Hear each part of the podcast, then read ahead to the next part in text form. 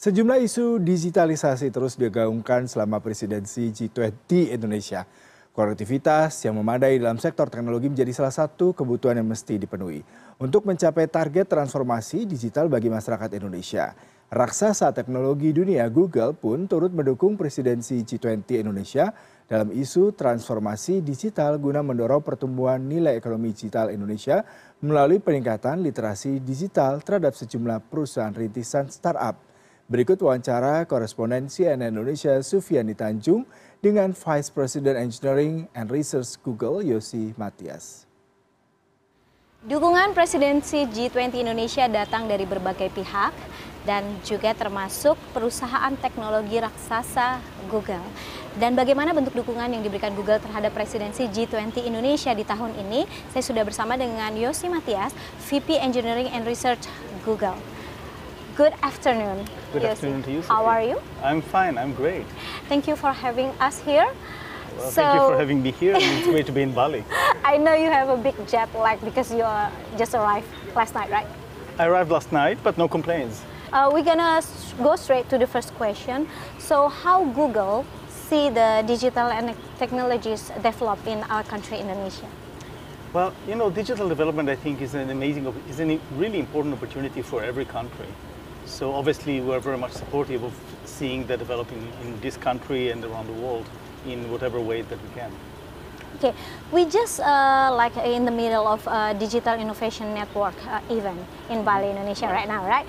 Uh, what uh, is the what kind of support that Google give to our startup in Indonesia, and uh, do you think uh, startup in Indonesia will develop more in the future? You know, Google kind of started as a startup, and we believe very much about the importance of startups and the startup ecosystems. In fact, you know, uh, I started this uh, uh, initiative called Google for Startup Accelerator uh, some 10 years ago in order to see how can we help various startups, starting with early stage entrepreneurs and later on to see how to mentor with machine learning, etc. The, the, point about uh, innovation and technology development is that uh, the beauty, I believe, is that it's not a zero-sum game. One can create value.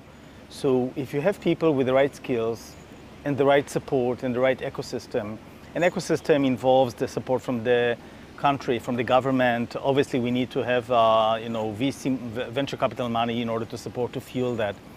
Then practically, one can create value uh, uh just based on knowledge, idea, engineering work, and science, which I, which I think is pretty uh, pretty amazing. You know, I, I, I, like to tell young people that I think we're in a very unique time in history where people can just in a few years learn skills and then leverage on all the technologies out there, you know, machine learning uh, libraries and applications, uh, open source, cloud computing.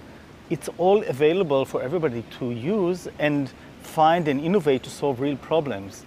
And today we're also in a position that we can harness many of these technologies and solve really important problems that can impact people's life. In fact, that was I was speaking about today is how AI can have um, the you know societal impact on so many areas, anything from health to climate crisis to conversational AI, and there are many more, of course. So I think that when we look into uh, the startup and entrepreneurial ecosystem, one should not look back and extrapolate linearly because this is not a linear progression this can be something that can just grow exponentially.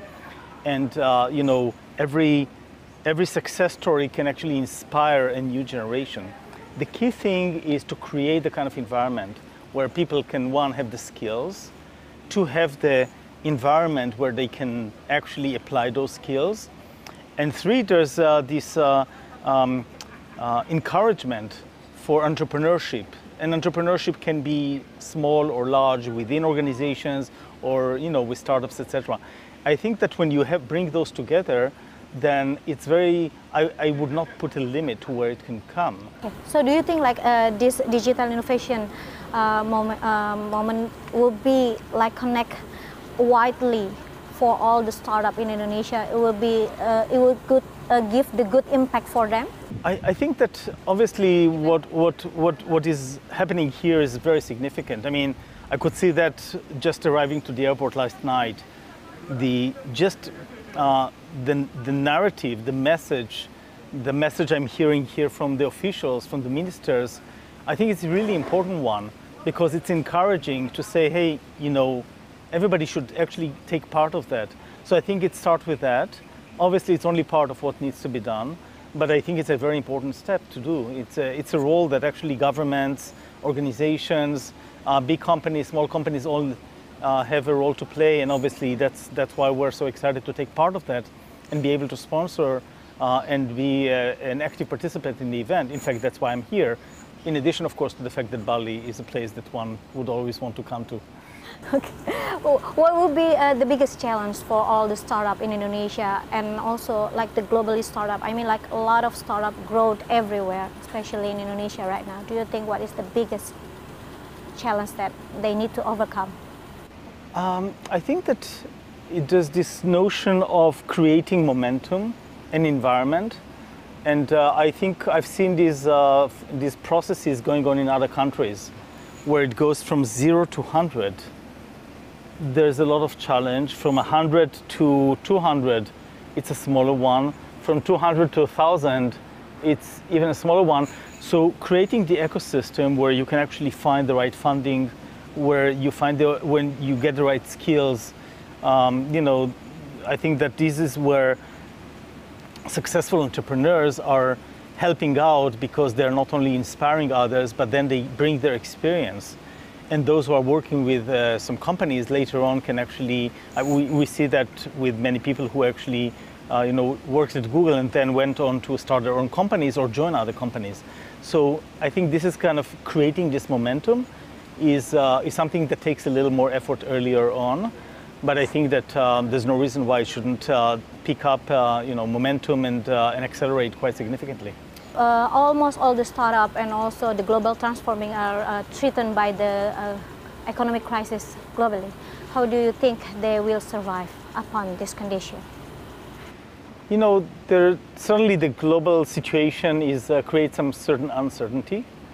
Uh, which some of uh, the implication is that uh, probably there's a correction to the euphoria that was preceded this current crisis as it relates to startups.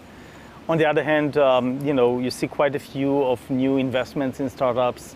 Uh, of course, everybody's taking a more cautious approach about, you know, how they're dealing with their operations and uh, being financially responsible and everything if I look at the basic uh, premise of why what's the why is there room for startups, uh, I don't think uh, nothing has changed. Startups is about identifying some real opportunity for people, for problems, for business, uh, identifying a possible way to innovate and to do something about it in a way that is going to create value. This has not changed.